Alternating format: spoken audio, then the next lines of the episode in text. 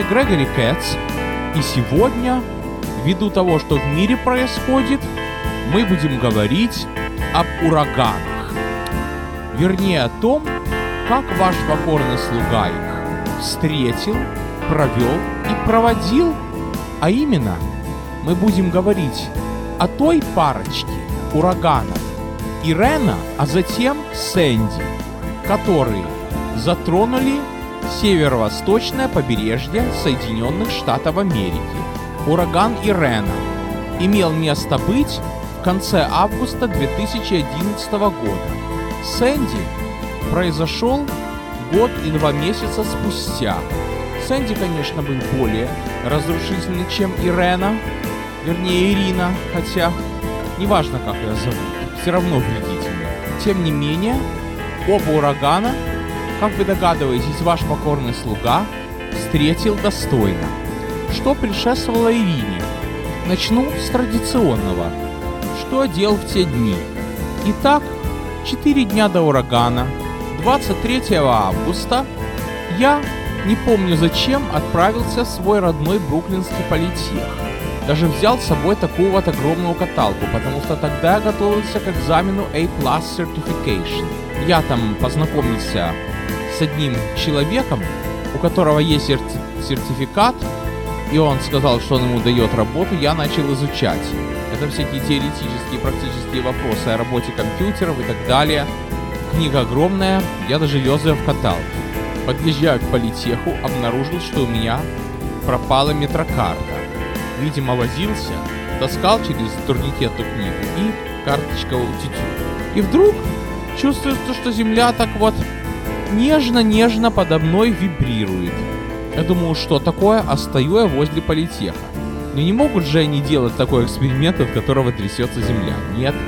Потом я спрашиваю того, кто рядом, а вы что-то чувствуете, кажется, землетрясение? И они говорят, да, немножко. Потом начинаю звонить домой, чувствуют, потом начинаю звонить подруге. Все все что-то почувствовали, люди выходят из дома и так далее. В общем, дело ясное, что где-то землетрясение. Я уже не помню, в этот политех приехал. Но помню, что дальше мне надо как-то к Лене добираться. И уж не на метро, как я привык, а автобусом. Метрокарта потеряна. Это значит, доставай все кеш из кармана. Потом иди меняй. А менять негде. Ну, разве что какой-то кофе-шап. И вот выхожу один я на дорогу. Куча народа, куча машин. Все теснятся иду к своему автобусу. Подошел, и вот там такая вот прачечная. Они мне поменяли, я доехал. В автобусе слева от меня сидит женщина, русскоязычная. И тоже, как оказалось, решила поехать автобусом, а не на метро из-за землетрясения. Потому что я не знаю, что еще будет и как это отреагирует подземная инфраструктура. Автобус 63 идет долго. По 5 Эвени в Бруклине не путать с Манхэттенской ползет. Но тогда у меня терпение было. И вот мы разговорились всю дорогу, а езжу ехать дальше с Статен-Айленд, и вот я пришел к Леночке. Там посидели немножко, посмотрели их видео с круиза, и я пошел домой. Это была предпосыл. Буквально через два дня. Помнится мне, что я сижу в офисе своего стоматолога. И процедура, которую он мне делал в тот день, не из легеньких. Сказать точнее, это называется crown prep. Это вот когда под зубом или над зубом сделали рут-канал, удалили нерв, так дальше уже логичнее на зуб ставить коронку. Это зуб, который был раньше, спиливается, делается из него пенек, потом делается такая вот временная коронка из пластмассы, даже помню, что материал такой от него несет противным таким бензином или чем-то горьким. А потом через несколько других визитов ставится постоянка. И вот телевизор все время трубит, что будет ураган, надвигается, сколько он страшен, не помню. До этого офиса я слышал или не до. А врач мой работает так, что немного поработает со мной, потом пойдет поработать с другим клиентом. И вот когда он что-то со мной делает, он говорит, у меня, то есть у него, кажется мысль, я, кажется, отошлю жену с детьми на дачу к друзьям в Пенсильванию, а сам буду здесь. Я говорю, а че же вы сам не поедете? Он говорит, ну, у меня здесь работа, я должен помогать людям. Не ураган, конечно, но вдруг кого-то что. Врач это, конечно, звучит гордо. Врач хорошо зарабатывает, но видите, на каком они положении. Даже сейчас этим, этим проклятым коронавирусом врачи и медсестры это те, кому в первую очередь разрешено пользоваться транспортом. Остальные, такие как я, лучше пусть дома посидят. Но, в общем, на следующий день я решил так. Я знаю, что я должен буду сидеть дома два дня, как цепная собака. Я знаю, что неизвестно когда я буду иметь возможность выйти из этого дома. Я решил запастись позитивом. Пошел в Бруклин колледжную библиотеку, почитал немного рассказы Куприна, особенно про животных. У него есть чудесный рассказ Ю-Ю про кошечку. Оттуда отправился куда? магазин Дуди. Это у нас такой вот хозяйственный магазин. Хотел что-то там купить. И мама мне звонит, говорит, купи фонарик. Купи фонарик, там свечи, другое. Спрашиваю, уже нет, уже раскупили. А какая километровая очередь из машин к этому магазину выстраивается? Ну, примерно такая, как сейчас, за хлоркой. Короче говоря, город готовится к катастрофе. Мы тут приходим домой, все подготовили. Свечи, батарейки, фонари, что угодно. Готовим каталку на случай, если вдруг придется эвакуироваться. Я на всякий пожарный. Ну как бы вы думали, что готовлю? Ну конечно же фотоаппарат, чтобы фотографировать, как все это происходит на память, если вдруг придется бежать, куда глаза глядят. Хотя тут никуда глаза глядят, а мы знаем, где находится эвакуационный центр – и он находится в стенах школы FDR. Это такая школа общеобразовательная, куда я, кстати, первые годы в Америке чуть не поступил. Находится она напротив... Тогда, правда, находился колледж Брамсонорд. Ну, в общем, туда нам идти не пришлось. Пересидели ураган дома. Ну что я делал в это время? Я включил телевизор. На компьютере включил радио 1010 Winds. Это AM радио, которое сообщает о ситуации в городе а сам мастерил из дерева. Вот это была моя услада. Не помню, что там мастерил. Коряво, конечно, но мне нравилось тогда. Пилить дерево и делать из него всякие игрушки. На транспортную тему, которую я потом раздал детям. Тогда я с одним парнем общался, он из Липецка, по поводу того, как мастерить или рисовать модели. Он тогда мне прислал игру, симулятор вождения автобуса, и там все на немецком, там по Сан-Франциско водишь автобус, там надо ходить это и бродилка, и симулятор, и гулялка. Тогда увлекался этими играми, у меня было 10 игр. Это сейчас я могу несколько лет не играть в эти симуляторы. Мы с ним рассказываем, советуемся. В общем, классная игра. Играю, но что-то не получается. И тут, глядишь, уже день прошел. На следующий день мы смотрим телевизор, слушаем о том, что еще этот ураган сделал. И оказывается, что Потом вдруг все заканчивает. И буквально на следующий день после урагана, это было уже 29 августа 11 года понедельник, в городе восстановилась жизнь. А это значит, что 30 вторник я преспокойно к Лене поехал автобусами, а 31 уже пошел на занятия. Это был фактически последний раз, когда я учился в колледже. Преподавателя звали Джон Хантингтон, Предмет был Sound Engineer. Очень опытный и знающий педагог от звукотехники сказал свой веб-сайт, а на его веб-сайте такие фотографии, что он на надувной лодке посреди этого урагана. С веслами, такой вот мужик, и прямо перед самым ураганом прошел, профотографировался. Это у него есть такое хобби, он смелый, фотографирует всякие природные капризы, торнадо, что в Средних Штатах Америки. Кстати, торнадо тоже был в том году, притом довольно сильный, настолько сильный, что когда мой приятель в тот день землетрясения, вернемся к началу подкаста, ехал поездом из Чикаго в э, Денвер, поезд останавливался каждые полчаса, потому что надо было пропустить товарники, которые застряли, не могли из-за урагана проехать, то есть из-за торнадо. В общем, в природе что-то творится не очень хорошее. Но мы не унываем. Мы живем дальше.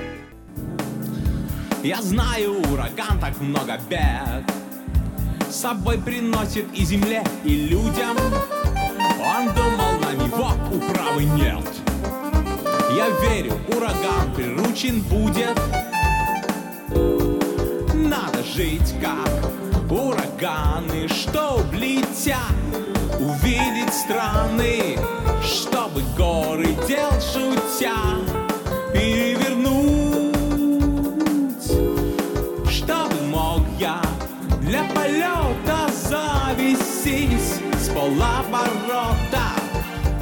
один или с друзьями снова в путь. Осенью 2012 года, как я уже говорил, нас порадовал ураган Сэнди, который был мощнее, чем Ирина, но мы уже были хоть чуть-чуть, но подготовлены.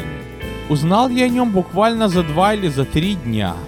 А кстати, забыл вам сказать, что когда была Ирена, то у нас с Леной была забронирована поездка в штат Делавер. Это экскурсия такая, которую уже рассказывал, там дворец Немурс и так далее. Мы уплатили деньги, билеты на руках, но вот уже на ту дату ураган выпал. Ну, конечно, турагентство это же русский бизнес набрать, они не ломались сначала, не хотели. А потом, когда уже объявили предупреждение, то отдали без единого слова все до копеечки нам обоим. В октябре в конце мы не планировали ничего. Это природа планировала сделать нам пакость. Я уже не помню, что мы конкретно делали в день урагана, как мы провели. Я помню, что э, мы все были дома. Лена не была на работе. Я помню, что к ним домой пришел дед. Я впервые за все время пообщался с ним по скайпу, потому что раньше как-то с ним по телефону редко общался, с подругиным дедушкой. А там уже пообщались по полной от нечего делать. Смотрели телевизор, слушали новости. Помню, по телевизору объявили, что одна женщина на Лонг-Айленде не хочет уйти из дома, потому что у нее полно животных, и она не знает, куда их деть на время урагана. Рискует женщина ради животных. А кстати, забыл заметить очень важную вещь, что у нас в Нью-Йорке есть такая карта готовности к бедствиям. И там есть определенные зоны риска по отдалению от воды. Зона А. Она должна эвакуироваться в случае урагана. Зона Б. По-моему, мы живем в зоне Б. Зона Б, вернее. Ну, Ирена и Сэнди не были такими мощными, что зона Б должна эвакуироваться, а в зоне А было очень много повреждений. И зона С, которая находится в Бруклине, недосягаема для ураганов более мощных, и там находятся эти вот приюты, которые, благо, не понадобились. Ураган прошел, было шумно, конечно, деревья падали, машины разбивали, а уже на второй день, после того, как все закончилось, Вдруг вечером гаснет свет, а я в этот момент с Леной по скайпу. Свет погас. Ни один телефон не работает, включая мой мобильный. У мамы был какой-то другой, другого оператора. Я с ее телефона звоню Лене и говорю так-то и так на сегодня все, потому что был ураган, потому что у нас отключили свет. Вопросов нет. Мы зажгли свет, и как в старые добрые времена идем беседовать о том, что нужно человечеству, что не нужно, что радость, что такая помощь, которая как наркотик, без которой уже не можешь. И такое впечатление, что мы совершили небольшое путешествие Но ненадолго хватило моего терпения. Тогда у меня был планшет, iPad. Я взял свой iPad, на диван с ним лег, начал какую-то музычку сочинять на нем. И вдруг восстанавливается весь свет. А 30 октября это буквально за день перед Хэллоуином. То есть Хэллоуин сам того не желая, город достойно отпраздновал. Потом был еще случай, что на секунду исчезает свет, потом возвращается, а где-то раздается такой вот серия таких вот хлопков. Не такие, как при громе, как при петардах, как при стрельбе, но другие. Вражеские звуки я знаю в лицо. Дороги, говорят, были грязные. Автобусы даже бесплатно возили, потому что у них не работала эта счетная система, потому что этот ураган повредил очень много вещей. Например, расчетный центр MTA. Потом еще что? Упало в этот ураган. В районе Брайтон-Бич там было больше всего грязи. Там электричество было отключено, вывески выдраны. И в магазинах, правда, прямо в магазинах некоторых, один на весь квартал не ослышались пункт зарядки мобильных телефонов. Тогда же батареи не были придуманы. Вот нашелся один смельчак, который даже снимал фильм во время урагана. Жил на Брайтоне и снимал фильм. У нас есть такой небольшой парк, так в этом парке все деревья то ли выцвели, то ли упали, то ли их разъела морская соль. Некоторые деревья морская соль разъела. Очень многие люди, кого я знаю, них пострадали дома.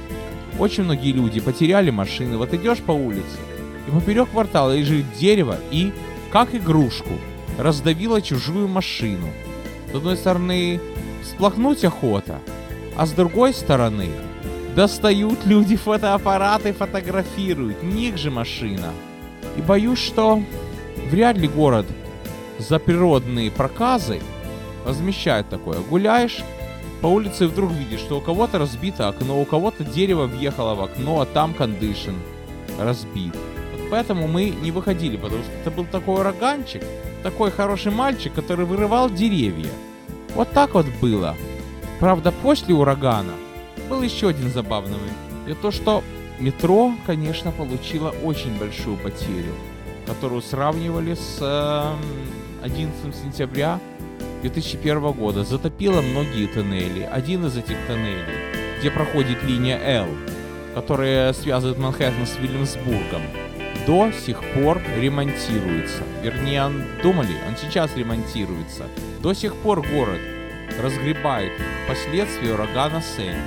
И вот даже придумали такую вот на случай ураганов такую вот надувную подушку, затычку, которая вставляется в тоннель, чтобы вода туда не проникала. Это так, теория. Забавный момент в том, что вот как сейчас хлорка, маски, салфетки проспиртованные становятся дефицитом, так тогда страшнейшим дефицитом было, что вы как вы думали, бензин. Потому что у многих компании повырывала с мясом эти баки бензинные. Так что все остановилось. Я помню, что тогда был такой сайт, который называется Gas Buddy, который в мирное время, будем так говорить, просто говорит, где столько бензин. Так на этом сайте открылась специальная страничка, которая показывала, сколько, где сейчас раздача бензина. И вот по этой бензине мы берем и едем туда. И получаем полный бак. И держим его и не едем без нужды. А потом выходит анекдот в интернете, что сейчас для того, чтобы, если вы молодой человек, а не со стажем муж, глава семьи, и хотите охмурить девушку, вам достаточно того, что у вас полный бак, и она вас поверит и уедет куда угодно. И даже была такая шутка, что нарисован спидометр, позиция слева пусто, справа полно, а дальше позиция сердца, любовь. И вот что еще вспомнил, что у меня был тогда один знакомый, Феликс. Тоже водила и работал типа такси, очень часто мы с ним виделись. И он, то ли мне, то ли приятель рассказал, что тогда он встречался с одной женщиной, которая по профессии была медсестра. И вдруг у нас есть такой вот аэродром в Бруклине, Флойд Беннет Филд, где я еще к стыду не был. И туда прямо с парохода, чуть ли не военные, привезли бензин, он туда погнал. Его жена показывает свой медсестринский лайсенс удостоверение, дает бензин. А потом он с приятелем поехал и с ней вместе. И тоже дали бензин. Тогда, помню, говорили, что первым делом дают бензин полицейским, врачам, сотрудникам скорой помощи, потому что это люди, которые всегда в приоритете. Их всегда нужно пускать первыми, когда какого-то жизненно важного продукта не хватает. Вот так вот было весело, друзья, как только город начал приходить в себя после урагана Сэнди. Поэтому, какая бы катастрофа в мире не прошла, никогда не теряйте бодрость духа. Эй, ураганом жизнь тогда пойдет Стремительно, широко и красиво И каждый время для себя найдет Чтоб стать по-настоящему счастливым. Надо жить как ураганы Чтоб летят, увидеть страны Чтобы горы дел шутя перевернуть. Чтобы смог я для полета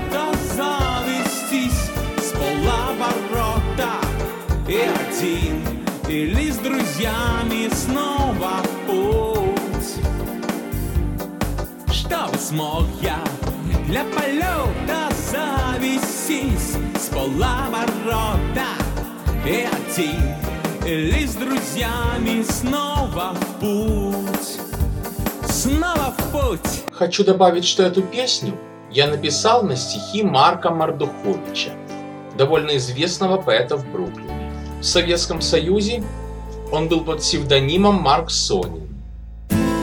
И на его стихи пели песни Игорь Скляр, Валерий Леонтьев и многие другие.